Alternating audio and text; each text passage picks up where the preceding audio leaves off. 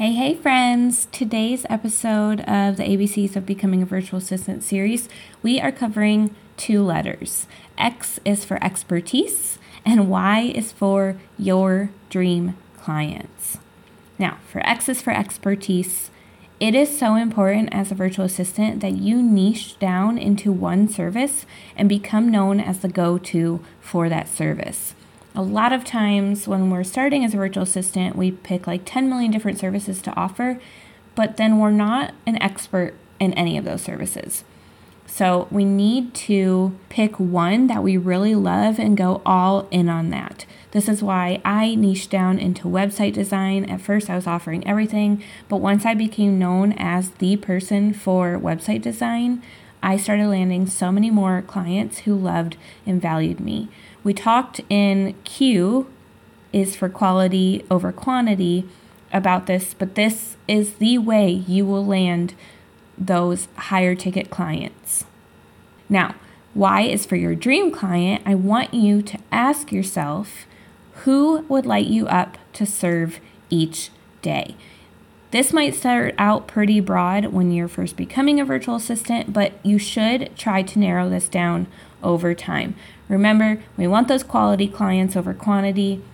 So we need to figure out who exactly we're speaking to and what problems they have that we can solve. So, for example, if you decide you want to work with businesses in the wedding industry, you would have to tailor your business to the problems that they face. They need to be connecting with brides. They need to be looking elegant to connect with those brides, and you would tailor your services around that. As far as where to find those dream clients, number one, my favorite place to find clients where I've landed 90% of my virtual assistant clients and where so many of the TTFA students have landed their clients is in entrepreneur Facebook groups. There are so many businesses in these groups posting looking for help each day. So you just set aside 15 20 minutes each day to go and apply, and it's as simple as commenting. Another great place is Instagram. Another really popular one is TikTok, especially if you want to offer TikTok services. This is a great place to start building your trust. And then also word of mouth. I know so many people who don't tell anybody that they are becoming a virtual assistant when they have people in their family, their friends who might be able to utilize those services, or they know someone who might. If you're worried about your school finding out that you're doing this, you can always change the privacy settings. If you do if you post on Facebook that you're doing this, you can set it to not show the post to certain people and then you just type in those people's names. So that's a great workaround for that.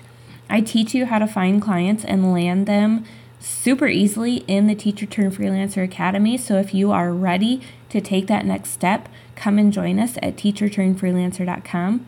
And make sure you tune back in for tomorrow's episode as we wrap up the series, The ABCs of Becoming a Virtual Assistant, with the letter Z. It's our last episode, and I'm so excited. I cannot wait to see you there. And I hope you have a beautiful day.